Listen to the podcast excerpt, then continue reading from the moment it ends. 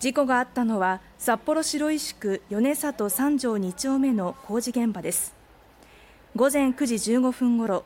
バックして敷地に入ろうとしていた大型トラックにななじゅうだいの男性がはねられ、一時車の下敷きになりました。男性は救助され病院に搬送されましたが、死亡が確認されました。男性は現場で車を誘導する仕事をしていました。警察はトラックの運転手から事情を聞き、当時の状況を詳しく調べています。